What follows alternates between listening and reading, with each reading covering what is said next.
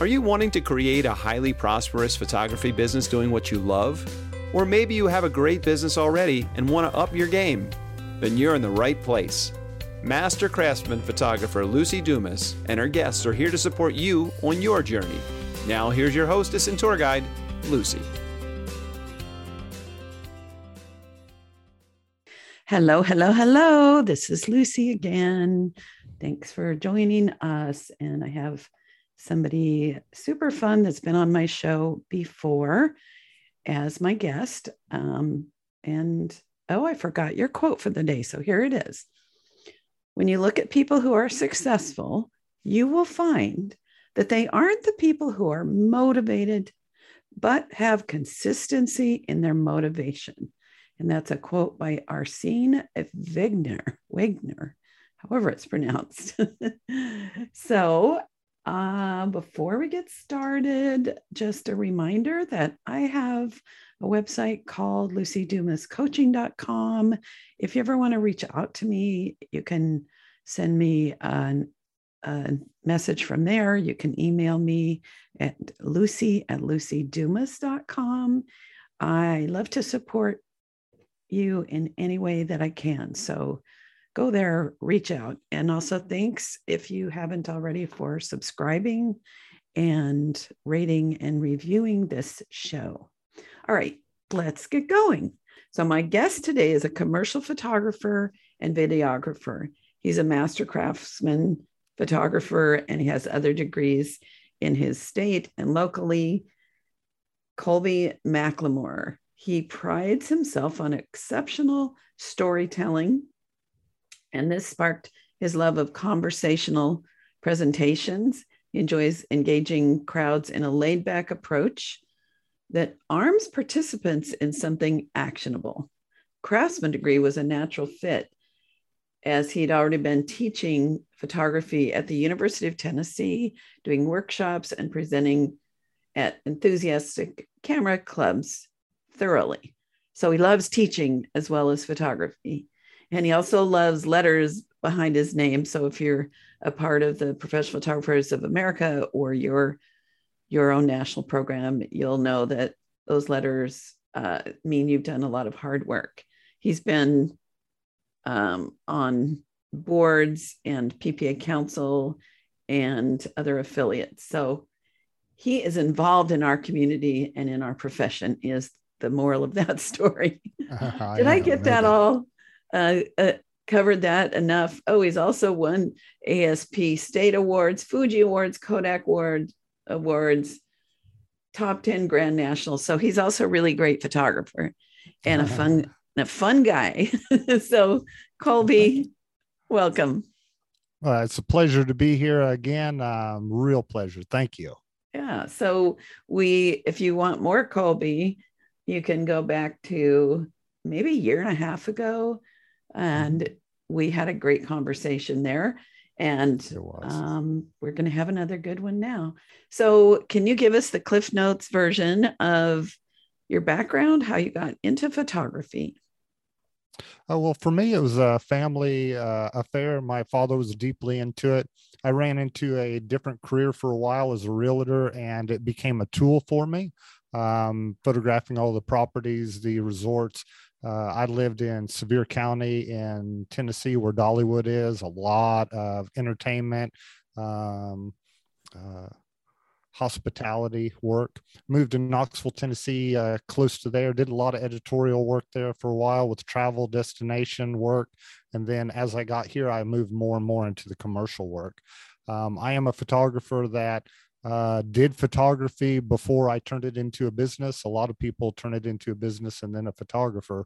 Um, but that has, as you mentioned, I do a lot of engagement in the community, and that's where I came from, is from the photographic community. Mm, okay, good, good to know. So, um, one of the topics we want to cover, and I know you have new goals for 2022, and I think they're kind of in line with this. Um, can you share your 2022 intentions briefly? Uh, Uh, uh, briefly is a good question. So when I started that, I had a list and I just kept adding and adding and adding, and it was all very tactical oriented. It's this and that and that. And my coach was saying, Hey, you don't need to be so tactical. What's the overview? And the overview for me is, is I've got a lot of business. It's a matter of I'm wanting to do less work to obtain that business um, or process that business or and or make more money through the business that I've got. So the motto is more for less for 2022. All um, right. Efficiencies. Okay. So I know that one of the things that you're big on is is the concept of consistency and how important that is. So, can you um, ex- share more about, first of all, like what does that mean? Why is it helpful? Um, I'm not going to fill in the blanks. I'll let you start. Let's talk about consistency. Well, I could run in a lot of different directions with that. So, um, each customer that I have after I am have delivered the images to them i want to follow up with them because i'm always wanting to get repeat customers and getting word of mouth and testimonials and build that relationship. And with the number of customers i have i cannot do that without a process. So part of that consistency is just creating processes. Uh, if i don't have a process i just would never be able to do it. And i've got processes from the initial call to um, photographing to delivering the images and then following up I am a space cadet. I am such a space cadet. Um, but if I have a process and my computer reminds me, hey, do step two on this person, do step five on that person, I can create habits, just go to that computer as opposed to trying to remember to do anything. Hmm. Because mm. if there's a squirrel nearby, I'm running. okay. So uh, the overview picture is what I'm hearing that you and probably a lot of us who are creatives, you lean into the processes you've set up in your business the that um so that you're not distracted or when you're distracted you know where you were what to come back to. Definitely. And, and that was just beat into me as a child. I'm dyslexic, and um, forever as a child, they said, "Hey, get processes, get processes," and I never felt like it really stuck um, until now as an adult. Reflecting, I'm like, "Wow, they taught me that when I was a, a little boy, and it it actually worked. Yeah. Education works." Yeah. And so, why do you think consistency? You know, we've always heard slow and steady wins the game. Um, uh, why do you think that wins out over like bursts of enthusiasm or I, am trying to get like like I'm trying to sink my teeth into the bigger picture of consistency. Um, so the a part of the business that I really focus on is marketing, and that's has made my business. If I didn't have people coming in, obviously I wouldn't be making money. And if you send out just one ad, nobody's going to remember that. But I think if they see your business, I've heard from seven to 20 times, then they're more likely to remember you. So ah. just a cornerstone of marketing is consistency that you just keep doing it, keep doing it, keep doing it. Um, it's the only way that I've found to succeed in anything is creating habits uh, that lead to a consistent results what are uh, like a couple things that you just keep doing over and over again that you find reap the most benefits? Okay, one um, recently. So uh, through COVID, uh, a lot of people's businesses have been uh, up and down, and one thing that really worked for me, and it's it's always the obvious things that I miss, um, and this is one I knew, um, but I was listening to a uh, a headshot photographer and they did companies and I do whole companies. And then all of a sudden they said, um, you need to follow up with them. I'm like, yeah, I follow up with them. And then the next thing he said is, is um, send them an email saying, hey, do you need any additional portraits from your last one? And then just through consistency of listening to podcasts that's where i listened i got that one i listened to a bunch of podcasts and all of a sudden i heard that and i implemented it all i did is i put it into my computer remind me every four months to uh, reach out to them and this week i think i've got five five headshots I'm doing this week just because I've sent that email out. Ah. It made a revolutionary difference in my business. And how basic is that? The thing is, is will I remember to do it? And if I have a process, now I do remember it. Okay. So what's your process to help you remember? Like we all so we all have different, I don't know, brain systems. Mm-hmm. And for me, I need to use a lot of visual. I mm-hmm. when I um, when I was doing lots and lots of weddings, I set up a bin system. I used magazine file folders, and I mm-hmm. had shelves. And the top shelf meant that the film came back from the lab, and and a client had those negatives in the bin and labeled. And so I knew I needed to call and you know get the order de- mm-hmm. deliver the proofs back in the olden days and get the order. Then once they ordered it went to the next shelf and got in you know in the flow. And then when it was ready to deliver it went to the next shelf. So that works for me. That was before there were online systems. Right. some people do great with um, like big whiteboards and you mm-hmm. you put the the name in one column and then you have a checklist some people have uh, crms so mm-hmm. what's your system what what works for you colby so the last one that you mentioned is is what I leverage. So my father was a, a, computer professor. So before there were really consumer computers, we had the newest and greatest and wonderful uh, Apple IIe's and um, Commodore 64s and way back. So I've learned to integrate uh, technology much more than a lot of people do. So what I use is uh, what you mentioned, a CRM, a customer relationship management program. What it does, it comes up on my computer, it comes up on my cell phone, and it creates lists of tasks and then tasks that I could say, this is the day I have a shoot. And then it populates a bunch of tasks before that that I need to prepare for. They're called ah. action plans. So those action plans are are key. What's your favorite CRM? Uh, good question. So I'm right now uh, in between. I'm using ACT. Um, about 10, 15 years ago, there were two that were fighting head to head against each other. One was called Salesforce, yes. and another one was called ACT. Um, they were the two big names in town, and I like using the big names in town because they usually stay around. ACT is still around, but it was a loser. Um, Salesforce was the winner. Yes. Um, so as I'm looking at it, it's becoming less and less re, uh, feature rich. And I'm looking at some alternatives. One that's grabbed my attention is 17 Hats. Um, mm-hmm. I've not used it, so I'm not sure if I'm going to, but that is a goal of 2022. But that's a big, hairy, audacious goal because that's switching from one CRM with all my contacts of right. you know about 2500 people and then all the tasks and all the documents and everything not the images um, to transfer that uh, over is yeah. scary. I just switched uh, from mailchimp to Flodesk. Mm-hmm. um, but i had a virtual assistant do all that for me because uh, i've got some auto responders and and my clients and different things. So you don't always have to do it all yourself. Um, mm-hmm. I have I used 17 hats for a while. It is very user friendly in my experience.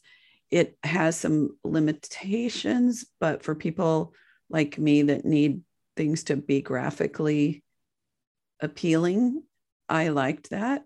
Um, there's another one for people that are up on this called Asana. Have you heard of Asana? I've not heard of that as a CRM. You can build it.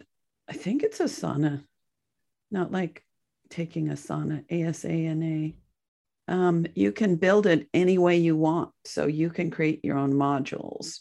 Um, mm-hmm. and it's very economical, but yeah, it's so if people are listening and they wonder about other ones, there's Honeybooks, there's Dubsado. Um, so to, when I was using that, and for me, it's just not my ideal um, way to stay organized. uh, but I entered the workflow of each client. Like I had a workflow schedule. And what I loved is every morning, as long as I checked off what I already did, you I'd get a report of like what's next in each client. Is that is that how you use that? Can, can you tell me more about um, there was something that you used a, a task list. Anyway, can you flesh it out a little bit as someone so, that is not as um, experienced using those? So what it, it it more or less just tells me to whatever to do completely. So my girlfriend says that I wake up in the in the morning and then I look over at ACT or the CRM and it tells me breathe in and breathe out because it just controls everything. So what it has is it's got a calendar. So it has all my different sessions on there. If I'm doing different chamber events, it's on there. It'll have reminders. It'll slave it to my cell phone. It would have a contact examples. I might have a contact with Lucy Dumas and then it'd have your telephone number, all that. So it slaves to the phone so I can call from there or I can email you or I can text you. Mm. And then mm. if I do email you or text you or anything, it keeps all that information in one place. So I'm not having to look all over the place for that.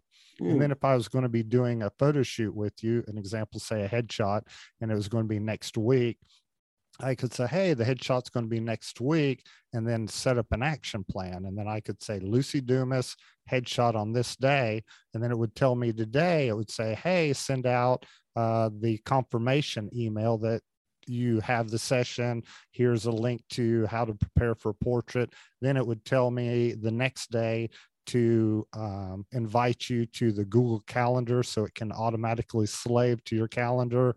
The day before, I would send out an email or a reminder. Uh, if it's an on site shoot, it would tell me to um, pack all the equipment in the car. So, mm. what it hmm. does, it just makes sure that I don't forget one of the millions of tasks a lot of people just figure, well, I don't have that much business working, so I don't need that much management. But the challenge is, is once you do need it, then you don't have the time to create it. Right. Uh, right. Easier to put it in place initially because it sounds like a lot of front end work to plan and figure it out. And because it, it, it doesn't know anything you don't enter into it, correct? It's not, it's not a, a mind reader. it isn't, but there's a bunch of people out there like you. You know the processes of the type of photography you do. I know the processes of the type of photography I do. There are a lot of people who are advanced photographers that they know what those action plans are. And if you just sit down with them, they could tell you and flesh one out. It hmm. is it is much more daunting thinking about it, but just with a little bit of support uh, you can get a lot of help if you know a bunch of photographers and that's why i like the photographic community is everybody's so giving. Right right right. So i see where that consistency habits repetition fall in line. Um, the consistency for you what i hear is it starts with consistently paying attention to your crm getting everything put in place and then consistently checking it off once you've done it mm-hmm. right like you have to tell it i've already done that but that it's your rather than waking up in the morning and checking facebook just mm-hmm. for fun and what your friends have been talking about you you check your it's basically like your boss okay boss what's what's up for today and then and then you report to your boss what you've done. Am I on track with that? Definitely. And there's sort of some carryover on that for me. So I work a lot on repeat customers and referrals. So what I do is once we, if me and you had done a shoot at the end of the shoot, I've got an action plan afterwards. And one of the things it says is uh, make sure you friendship um, Lucy Dumas on Facebook. Make mm-hmm. sure you um, connect with her business. And then it reminds me every 34 or 48 days, reach out to her business and like her post make a comment on it. And what it does is it artificially builds a relationship that ends up being real because now I know she went on a vacation. She likes doing this. She's um, helping this person out. And then after a while, an automated system um, turns out with honest, um, heartfelt results. It's really weird. Yeah.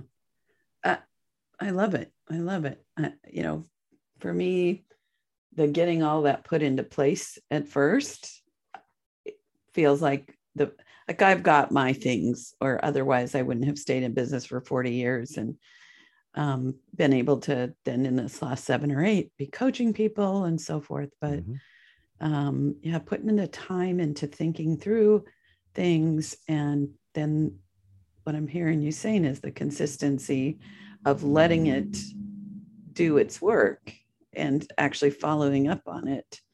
Um, I don't know, results in gold.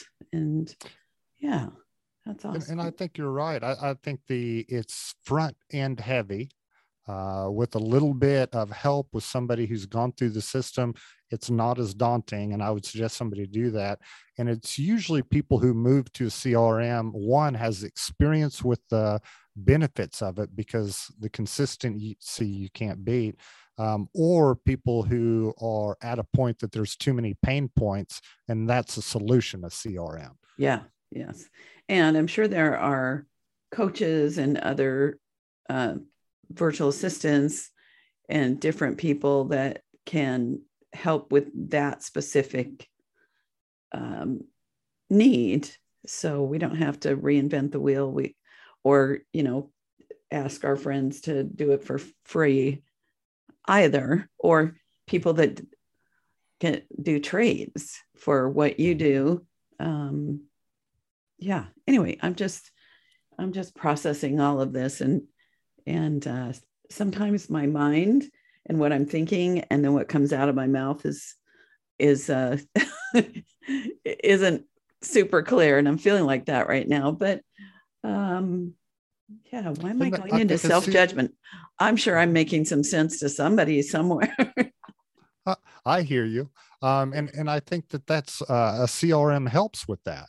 Uh, it not only has the action plans, but it has it can incorporate in it template emails or scripts so that I don't have to remember how to say something ever again. Besides once, once I send that email out, right. then I may personalize it but the follow up email, I send three emails asking for testimonials. First one when I deliver, uh, one seven days, and then one at 14 days. It stops if they did send one. But let me tell you, I get a lot of testimonials. That's an example of where consistency pays off.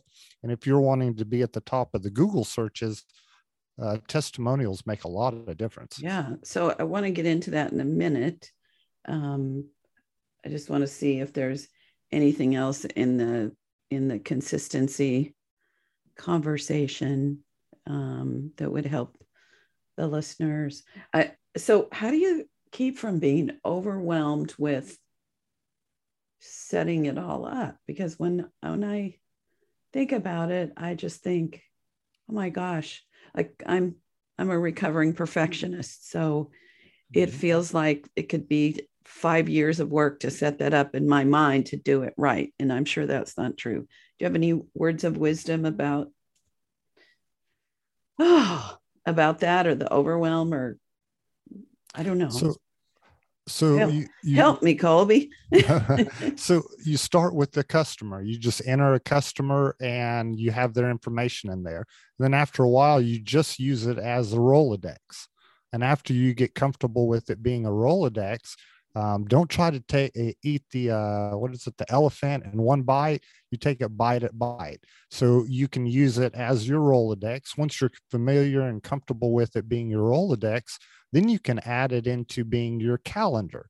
So mm. then it's your Rolodex, then you have it as your calendar and it won't take long before you start putting tasks in there just individual tasks that say hey i'll follow up with lucy and you could just do it one offs and then usually people build it that way Mhm. and then after a while then once you learn that there's something like an action plan then it's like wow this is so much easier so again i would start off small just put in your customer information then maybe move over to calendars tasks and then action plans and quite frankly those four things are 90% of what i do okay. it sounds more daunting than it is Okay. So I want to write those four down because that definitely made me go, oh, okay. Mhm, So it starts out with the use it as a Rolodex. mhm. And for people under 50, a Rolodex used to be this little spinny thing that we Mhm. had index cards and we put clients' information on it by hand with this thing called a pen. Mhm. and Yeah. alphabetical order, we actually had to put it in that. The com- there was no computer. And then when you uh, wanted to find a client to call, you spun this thing or you flipped through it, and there was the info. Okay. So you use it like that basically to track clients' information. And then what was the number two? Like, so then, then calendar was that next? that would be next but let me jump into another advantage. If you just have it as your as your contact a good uh, crm every time somebody emails you it'll put it in that contact. So you don't have to go to your um, your email and the contact it's just all one. So it becomes so much easier. You have as a matter of fact it, you have to program it to do that, right? Uh, it doesn't take much programming to get to that point. You have to put in your email address and it should Okay. slave and then you'd have to tell it what your email server is Mhm. like if you have gmail or whatever. That's that's not a heavy lift. Once you integrate that and it goes there it makes it much easier to follow when they texted when they emailed and when they put it anywhere. Okay, Um, so, so number one is to, in this process is to use it as uh, a contact list and you can integrate it into your emails so that that um, automates being able to have a look back with clients. Okay, then the next one is calendar. correct And then you what was the third- calendar What was the third one? the third one, I would uh, start using tasks. So with the calendar, if I had a task or a contact like Lucy Dumas, what I could do is, is set up a contact that, hey, next time the imaging is happening, I want to hang out with her. So I could put on their imaging, hang out with Lucy. Or I could say, um, next year, um, when speakers are coming through Tennessee, I could put a task in there that says, hey, uh, make sure I watched Lucy Dumas when um, I so starting to put tasks in there. Okay, Uh, that's when each step that we're doing has exponential additional value. right. And then what's the fourth one? A fourth one would be coming up with action plans. So instead of just one task at a time, if you notice that you have a repetitive series of um, actions that you do, and examples after you are done with the customer, I mentioned that I do Facebook with them, uh, befriend them on Facebook, ask for a testimonial, and you can spread it out on certain number of days. That at day zero, I send out a thank you card. Uh, so right Right. after I deliver, I send a thank you card seven days later they should have gotten the thank you card i asked for a testimonial again Got it. and then it Okay, just so- rolls out from there Yeah. Now, as action plan, because I started with uh, when I used 17 hats for a while. So I entered the customer information and then a workflow. I, I thought about, okay, from the first contact, what are all the things I do or should do? So is that what you mean by action plan is the workflow? exactly so if you can think of each of those touch points each of those actions that you can do something that would be repetitive then you don't ever have to remember to do them again i Got just it. can't remember to do anything i'm Right. such a space cadet Hmm. if i didn't have the crm i wouldn't be able to run Yeah. a, a business yeah for me the value in that was um because once i get a photography client I, they kind of sit in my mind and i know what I need to do next, but I will drop out some of those things that actually help the business, such as, and is the right thing to do, like thank you notes, timely, uh, a thank you gift, calling three months later, calling six months later, some of those little extras that make a difference. And so when I came up with a workflow and put those those things that are optional, like it's not optional to edit and order the prints and deliver, but sending that thank you, uh, putting it on a workflow with a checklist definitely helped me get that done. And especially in working with, with, um, you know, have somebody that comes in, helps me with the physical actions of my business. Uh, then I would be like, okay, I need to send thank you cards to these four people. So, or when I got a new client, they would address four thank you cards and put it in their in their magazine folder so that when it was time to send one out, there was the card, it was already addressed. I just needed to put a stamp on it and write a nice little note. So, yeah, systems. I like it. Uh, do you watch um, Marcus Lemonis on The Profit? I don't believe so. Oh, he is, uh, he goes into businesses. It's really good. Goes into businesses and that should be doing great and are failing. And he helps them, uh, and he's not always successful, but he helps them um, make their businesses better. And he always talks about the three P's people, and then process, and then product, and that those three are the cornerstone. So, um, yeah. And out of out of those three, the people every photographer is going to do.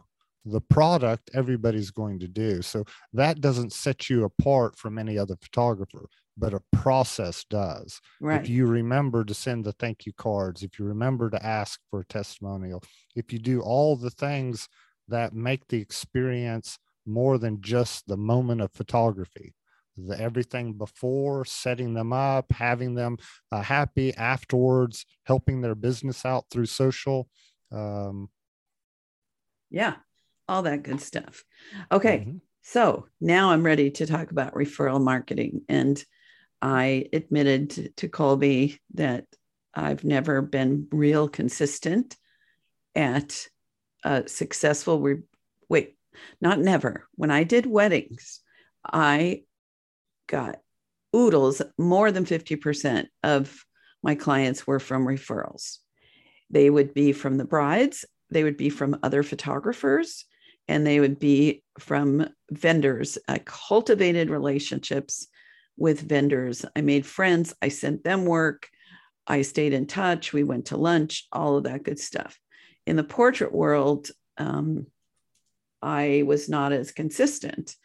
And so I'd love to dive into that because I know that's an area that uh, you've, now that we know how you keep in touch with people, can you talk about uh, what your plans are?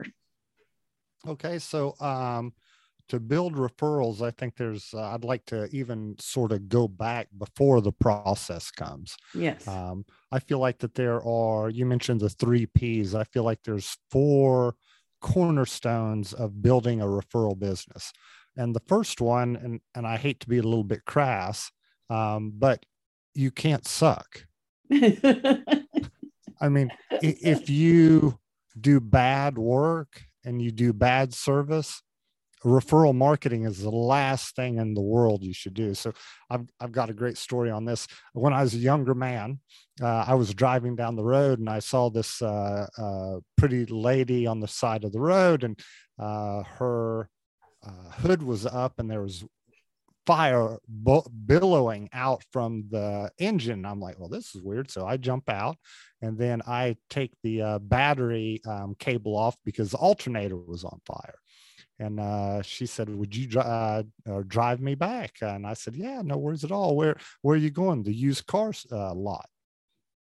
I mean, if you're if you're selling bad products, you can imagine she's never going to hire that uh, go back there or buy anything from them. Mm-hmm. Um, and when I think of, um, it doesn't mean that you have to be the best. Um, you don't have to be the greatest. I, I think of another thing, Star Trek. If you watch the two shows where the old Star Trek and the new generation came together, they have the two what is it called? The two captains or not the two captains the engineers in the uh, what is it called? Engine room. And one is saying um, it's going to take scotty is saying it's going to take three hours to get that done. And then the new engineer laford said that's going to take 20 minutes. But then uh, scotty looks back at him and says how can i be a hero if i do it in an hour? And i told him 30 minutes if i tell him three hours. So a lot of that is not so much that you're the best, but you just set expectations that you can exceed. Mm. If I if I think I can deliver an image in two days, I want to tell them seven days. Right. So then when if uh, things go slow, I do it in four hours. So making sure that you provide a referral or testimonial worthy experience doesn't mean you're the best. It just means you ex- exceed what you've set up. Right, right. Yeah, I find um, now in this day with digital where you can deliver something a lot more quickly. One of the first mistakes that a lot of new photographers um, seem to do that get them in that trouble with disappointed clients is that they uh, their prediction is the best case scenario time if they have nothing else in their life and no other clients. So, like you said, like I, you know, my goal is to get this all delivered in seven days. Well, if you, so for me, I say because wall portraits are my jam, as people who listen know, um, I tell them eight to 12 weeks, depending on what you order, because I have a process where I order proofs from my lab I let them uh, finalize the color balance for me because I am so picky, I can't even please myself. Um, and I've asked Dirk at Mid South Color Lab, Am I the pickiest person about color at the lab? And he's like, You are. And we like that about you. So I get proofs, I get a work print um, before I go to print. So when the work comes back, it's 99% the way I want it. But it all takes time because I have to edit, then I have to order the proofs, then they come back, and then I look at them, and then I, you know, it's a journey. And it's always the the order that I promise a date that's the one where everything goes haywire. So mm, yeah. better to be the hero. I really like your illustration with was it Sulu? Wait. Uh, it was uh, Scotty oh, and LaFord. Yes, Scotty. Um, mm-hmm. I like that illustration that over uh, under promise and over deliver. So yeah, we can't suck. The work has to be decent. We have to be nice. We have to follow through, complete the tasks. Uh, you know, have a consistently good product and personality and and yes, okay. So number one of cornerstone, we can't suck. What's number two? Uh, number two is to crystallize in their mind what they like about you. So, the challenge with somebody giving you a testimonial or a referral is they know what to say. And if you just do the session, you uh, deliver the images, and they don't really formulate the idea of what they like, then it's harder for them to convey that further. So that mm. crystallization. So a lot of places you can do that. As a matter of fact, the main place I do that is immediately after the shoot. Immediately after the shoot, I stop and say, and it sort of depends. I'm just going to throw one out is what did you think about the images? And uh, I can do that in my sessions because I'm a volume shooter. I'll go into a company and photograph 80 headshots, and I'm doing on-site display. They find the image they want, so I'm able to, in many scenarios, because they've been seeing what I've shot. this may not apply exactly to that, but at the end of the day, I'll ask whoever my contact is, uh, what did you think about the images? Or if I want people to pay more attention to the process, I might say, what did you think about the process? So there is a little bit of Houdini of asking the question so they crystallize what they love about you in the direction you want. Mm. That might be a little bit more advanced, but to ask, why did you like me? Why mm-hmm. did you like me? Because if anybody else asks, why did you like them? They already have it in their mind. They don't have to come up with it. Hey, you can give me a gold star. You already had a gold star. because yesterday's guest, uh, Jonathan Givens, uh, mm-hmm. which will actually be a week in between and not yesterday, um, he said he started listening to my podcast and he loves it. And I said, Oh, thank you. So, what do you especially appreciate about it? What do you like about it? And so then he crystallized and said he likes this conversational style rather than a lecture. And he said a few other really nice things that made me feel good. And what I guess I did is I also gave him a clarity that he could share with somebody. Oh, you need to listen to the profitable photographer and Lucy because this, this, and this. Is that what you're talking about? Exactly. Ding, ding, ding. And uh, just two gold stars. Two gold stars. Now, Here's a little, just a life hack. Whenever you compliment someone,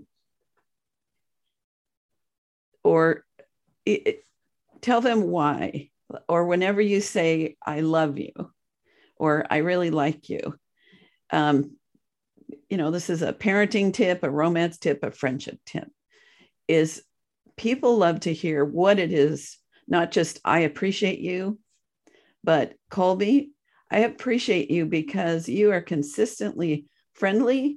You make me feel like I'm someone you really like and want to spend more time with. And you have such a warm personality.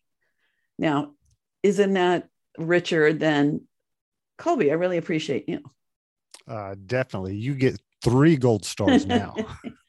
and thank you. And we do that with our clients. And mm-hmm. just, you know, a little um, I don't know, personal aside is I know now as an adult that my dad loved me beyond words. And he would say, I love you, but I never felt it as much as I should have because he was quieter. He's more of an in- introvert. But if he had said, you know, I just love how you did this, or like if I knew more what he observed, then I probably would have dated less jerky men, married, mm-hmm. divorced, things like that. So mm-hmm. anyway, that's just a little, little, little life lesson that also comes into play with our clients. And what I love about being self-employed is that we learn from our life, which improves our business, and our business grows and teaches us, which also then gives us better tools to be our best self in life. So, anyway, little segue. I love it crystallize in their mind what they like mm-hmm. about us. Is that so? Number three.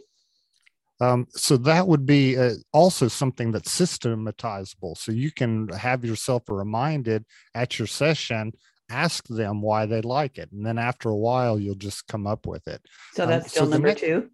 That would be still number two. Okay. Um, number three is systematizable as well as ask for it. So ask for a testimonial, ask mm. for a referral, uh, because one, uh, they had the experience, they liked it, they told you you that they liked it, and that's a great time to uh, hit the uh, hit it quick on asking for a testimonial and a referral. So crystal, uh, not sucking, um, crystallizing it, and then an ask.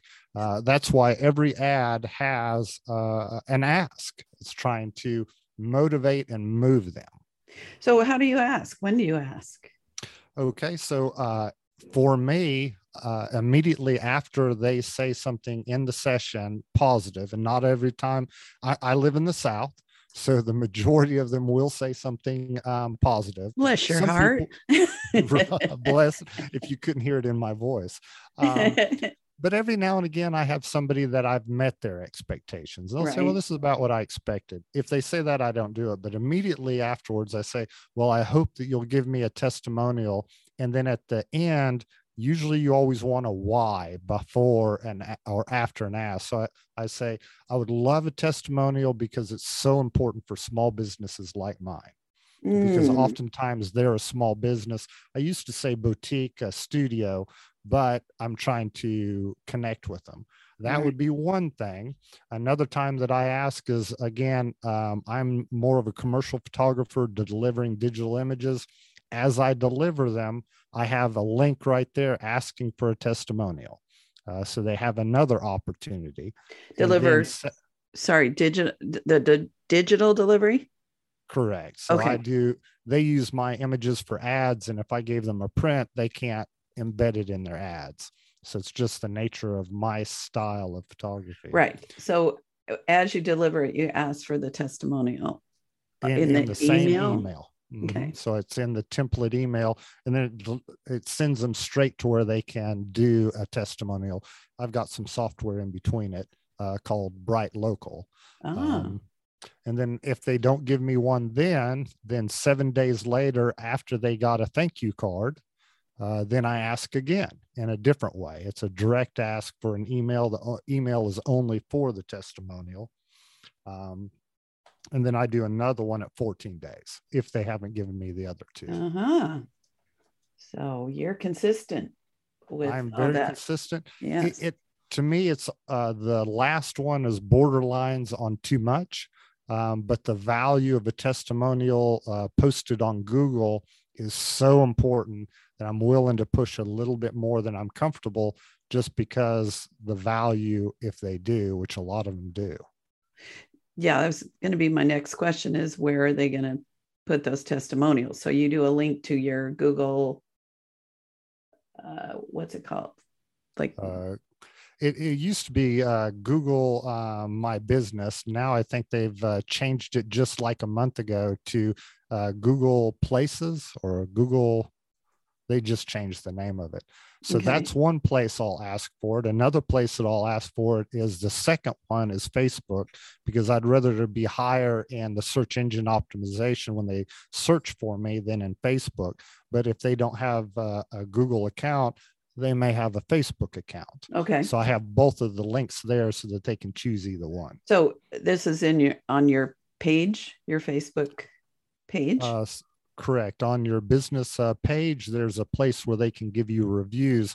So I'll have a link that Oh. goes to that directly because I don't want to put any hurdles in between them clicking that link and doing the testimonial. Yeah. I do have some vetting software before. It says rate me one to 10. And if they rate me under an eight, I don't send them. Um, it does a delay before it's a little bit complicated. So there's software that does reputation management that I'm using. ah, and I had a, You don't have to use that. you don't have to use what? uh, that uh, software, I used to just send them an email. It was just a template. It'd say, "Hey, leave me a review here." Ah. But now I've got a little bit more complicated system. Now, what do you do if someone leaves a bad review? Okay, so I haven't had that. Well, yes, I have. I had had two in um, Facebook. Uh, neither of them were um, customers. So what you do is you have to take a breath. Do Uh-huh. not respond right out of the gate because uh, everybody, especially where we're creatives, it is a part of us what we're providing. Right. And then if you hear something negative, I think it hurts a little bit more than someone who's selling um, used cars. Right. Um, so take a breath, and then you don't really respond to them. You respond to everybody who's going to read that review. They're going to go to that one star review or whatever star review, and they're going to read their ment whatever they say, and you're responding to everybody else. So you don't um, criticize, you don't um, anything negative Make just try to pull it- no excuses. Oh, blaming just- them. So in this particular two instances, I mentioned that um, I don't see where um, we've ever worked together before. Um, I said, it looks like this is a new account. Um, if I failed you in any way in the photography, please reach out because I want to make it right. Mm. But I'm unaware of us working together. And, and I don't Mhm. know the exact, and I think that's what I started with. If there's anything that I could help to make it right, please reach out to me. I don't see any um, reference of where we work together. Um, please reach out to me. And you try to pull it offline. Don't do it in the, um, what is called the testimonial section see if they'll call you email you or direct message you Yeah. I like that. Yeah, I I on Yelp um back when that was where a lot more action happened.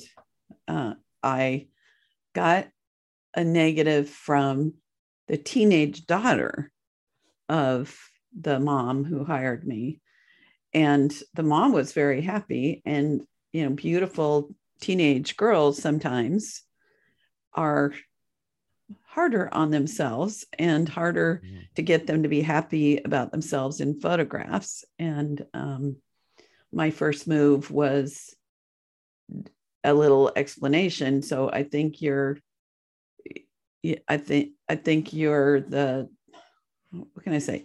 Anyway i reference to you know, I'm sorry to hear that. I know your mom was very happy with this. So that made it a little bit more of a context. And if she wants to reach out to me, that would be great.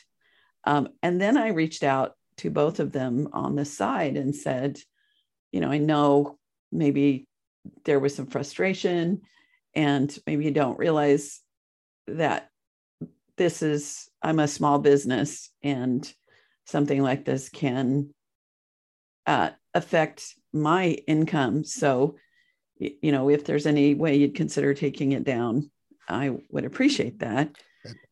And they did.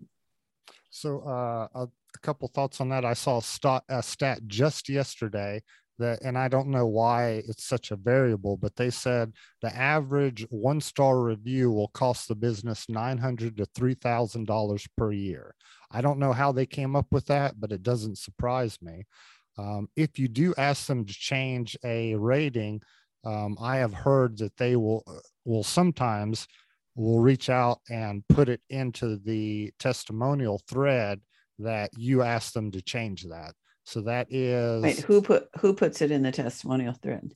uh, the dissatisfied client. So the dissatisfied, di- they're unhappy. They give you a one star. Ah, so you wanna be careful offline. With that. Be be careful with that. But um, I've done the same thing. Yeah. It, it this was just because with Yelp you can take it down. Can you take it down on Google on Facebook? Uh, Ah. I'm not sure about Facebook. I know you can't on Google, you, uh, and you couldn't on Facebook a while back because these two that I got were negative. They were brand new accounts, just a brand new account. All of a sudden, the only thing it did was give me a negative review. Yeah, that's crazy. Um, right. And I, I reported it, but they're still there. yeah. Oh well. And then And they've had, people see it and they don't mm, anybody that I would want to work for has half a brain and can see that there's a lot of great reviews and this one, you know, you didn't even work with them. So, okay. So we were asking for referrals, asking to say something positive. So your main referral place that you're mm-hmm. asking is online as opposed Oh, to that's- sharing with friends. so testimonials. Okay. That boy. Oh, there's levels of testimonials. that. That's right. Okay, that's where we are. So Ask for I do- testimonials. So when they do, um, when I deliver the images, a lot of my clients are using it in their ad work. So there's no opportunity for them to give me a credit. It'd be inappropriate. It would be weird, and they just couldn't accommodate. When I do do um, headshots for people on delivery, I do ask them to tag me when they um, post it. And then part of my follow up, because I've got those um, action plans, is that I befriend them on Facebook. So once they post it, I immediately, even if they don't tag me, I'll jump in there and chime in. I'm glad you like the portrait. Right, Um, right, right, right. So, um, what's number four? Uh, number four is uh, stay in front of them. Because they won't refer you if they forget about you. They had a wonderful experience because you didn't suck. You crystallized why you uh, why they loved you, um, and then you've asked saying, "Hey, this is something I would like." But then if you disappear, they'll forget that. So that's just a matter of staying in front of your clients. Basic sales is staying in front of your client. I do that. It used to be I did it through calls, but that's more intrusive uh, today. Now I'm doing it through either newsletters or through um, social media. Social media has made client follow up a breeze because mm. they want you to like their post. They want you to amplify their business message. It's become so much easier. Mm-hmm. I I have a friend who she just was very consistent. She's not big on social media, but very consistent at calling. She's a portrait photographer doing high end wall portraits. And she has a system where she calls everyone that she'd like to work with again every six months just to say hello. And twice a month, she goes to lunch or coffee or sometimes dinner, depends. But she she hangs out with people and she's fortunately she's lives in her ideal community. Uh, for me i'm in a fun and funky downtown san diego neighborhood and most of my families that i've worked with over the years are about a half hour north either on the coast or inland. So harder to regularly go for coffee and take people to lunch without you know half a day because uh, with traffic it can be mm-hmm. an hour and a half each way. Anyway and she hardly had to market. She did her charity auctions and then she just really stayed visible to those people and didn't even stay visible to ask for repeat. The people would just organically say, hey, we were thinking about having a new one. So, yeah, staying visible. I like that. And I think it depends on um, your your audience. Right. So if you're a higher end, she can afford to put that kind of money and time and effort. If every job that I do is ten thousand to twenty thousand, I can really dedicate a lot of time. Again, I'm more volume, so I have to be able to do it scalable right. to do this type of um, customer interaction. Uh, they're not expecting anybody at my scalable size uh, or, my size and my delivery to stay in front of them. And then again, the newsletters, social media, and I do do emails of asking if people want additional work. Mm-hmm. Uh, but that's usually to companies that are doing 80 headshots every quarter. I'll ask them, do you need any additional ones? Yeah. Because they do. At the same time, it's not the only time they get anything from you. Right. So you're visible. So it's not just always ask, ask, ask, ask. It's a multi layered uh, stay in their top of mind. And then the I've occasional been, ask is not seen as too salesy. Correct. I've been told to give twice before you ask. Mm. Give, give, ask. Mm-hmm. Give, give, ask. That that is a uh, a, a, marketing angle that will play. Uh, so, how often do you think a newsletter is useful?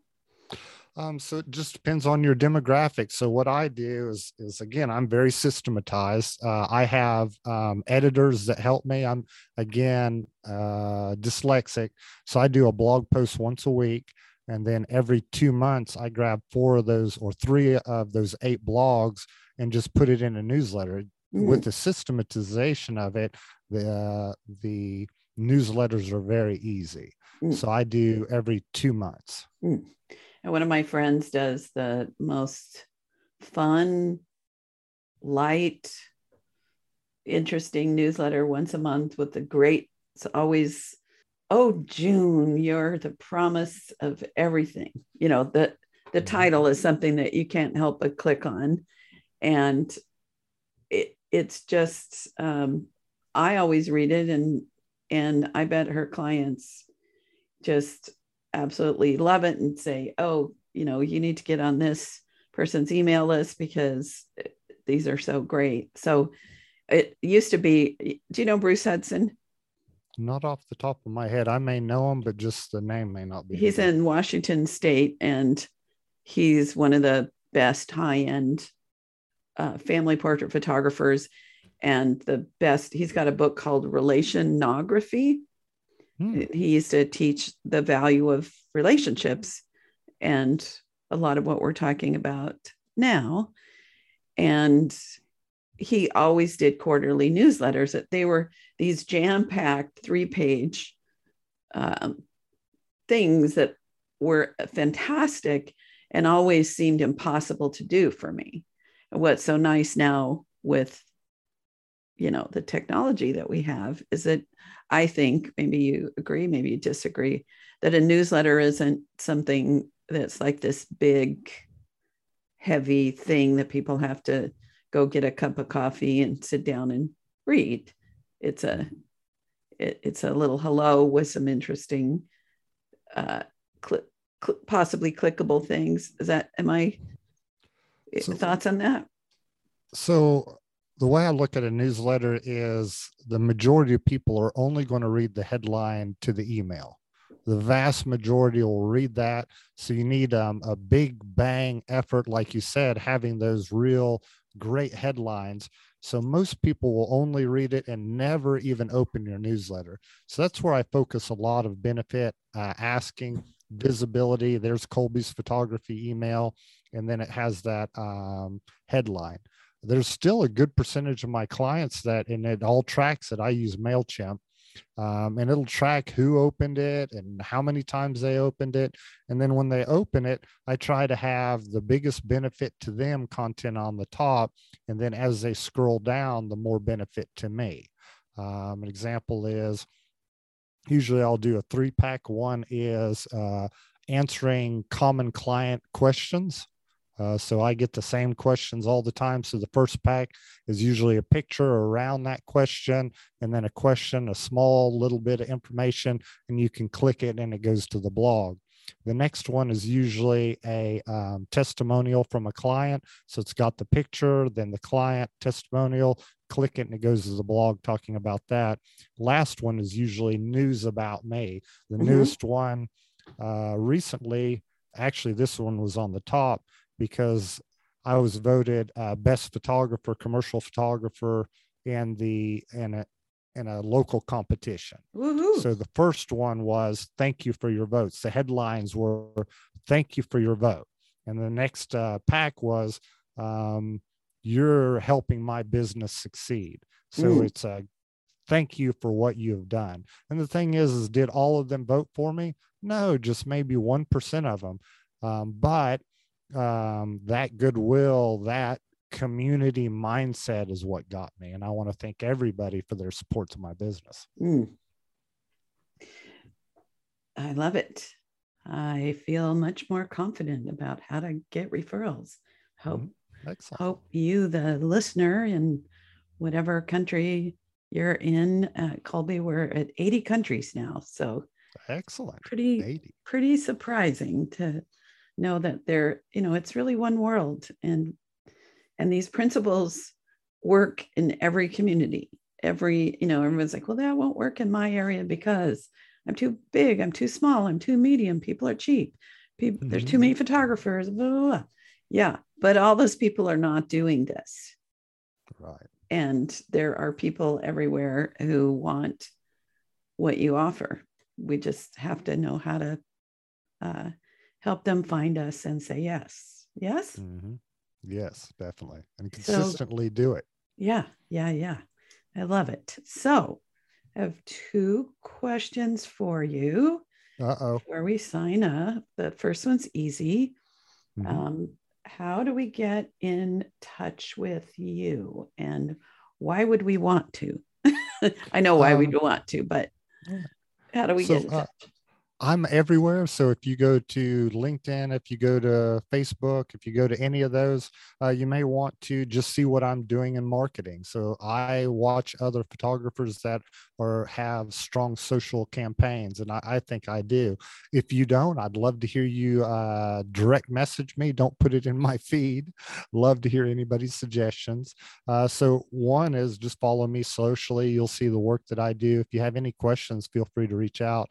If you Google Colby's photos and videos, I'll be the top on there. You can see examples of my work. You can reach out. All my contact information's there. Anything that, like I said, I engage in the photographic community and I try hard to give back from what I've gained so much from. Mm-hmm. And I may not gain from any one individual, but as a community, I've gained back to where um, if there's something I can help you with, as long as it's you know not going to drain me down. If you've got some questions, uh, hour talk, I don't mind to at all. I had a call just today. Somebody got a brand new camera. What camera club should they go to? And I knew where to go for what mm. they were looking for. Cool. Um, so anything I could help. Okay, and all those links are going to be in the show notes. So uh, if you're listening on a program that doesn't have show notes, you just go to uh, the profitable photographer podcast.com or Lucy Dumas coaching and you'll see the tab and then you'll see his links. Okay, so last question. Mm-hmm. Um, mm-hmm. Either you have a choice. Is there something that you haven't shared that you'd be like, oh, I wish I'd remembered to talk about this or mention this? Or is there something you'd like to leave us with, kind of an overview? Or what's your last word here, Colby? Um, so what I guess for my business and and my approach and and I think you are exactly right that I think the average creative is just all over the place. And if my success, I don't want to just project that on other people. My success has been based on consistency through habits and I am just not able to make the same decision again and again. I have to build a habit and some consistency. If you have any means, if it's through a CRM or if it's a whiteboard or if it's sticky notes, as long as it's effective for you, work towards consistency. Then you only have to think about doing it once as opposed to coming up with a brilliant idea all the time. Just come up with that brilliant idea once and apply it consistently. Then if you think of another brilliant idea or if i hear it at imaging usa or i listen to lucy dumas and i'm like oh that's a great idea i don't have to remember it. I don't have to come up with it. All i have to do is apply it consistently. Mm, thank you.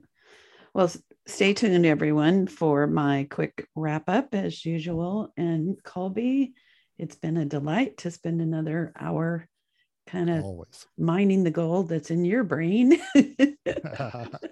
so thank you, thank you, thank you. Well, that was such a fun conversation. And if you want to hear more from Colby, you can look back to, we figured out it was the end of 2020, maybe November, somewhere around there. And we talked more in depth about marketing. So, just a reminder if you want to be someone on my private group list, go to the profitablephotographer.com in Facebook and the same um, profitable, the profitable photographer dash pod in Instagram. Okay, so we talked today about the importance of consistency and having good habits, setting things up that are repeatable. We talked about how to create a process and how the cornerstone of any activity, especially with marketing or with referrals, is uh, repetition, doing the same thing over and over again. He uses uh, CRMs, customer relation management. And so we might look into that um, let's see. And then I felt a little overwhelmed thinking about how do you set that all up. So we went through a step by step. First, work on your contact list, AKA use it as a Rolodex. And then when you're comfortable with that, then create a calendar and let that help you. And then the next step after that is to use the task management part of a CRM and then have action plans and automate those. So that helped me feel like we could eat that elephant a bite at a time rather than a fire hose of, of everything to do all at once. And then I really appreciate a deep dive into how we build referrals. And so his number one thing is we can't suck. In other words, do professional work. Doesn't have to be the most life award winning, incredible work, but have good, consistent work. Be a nice person, deliver on our promises.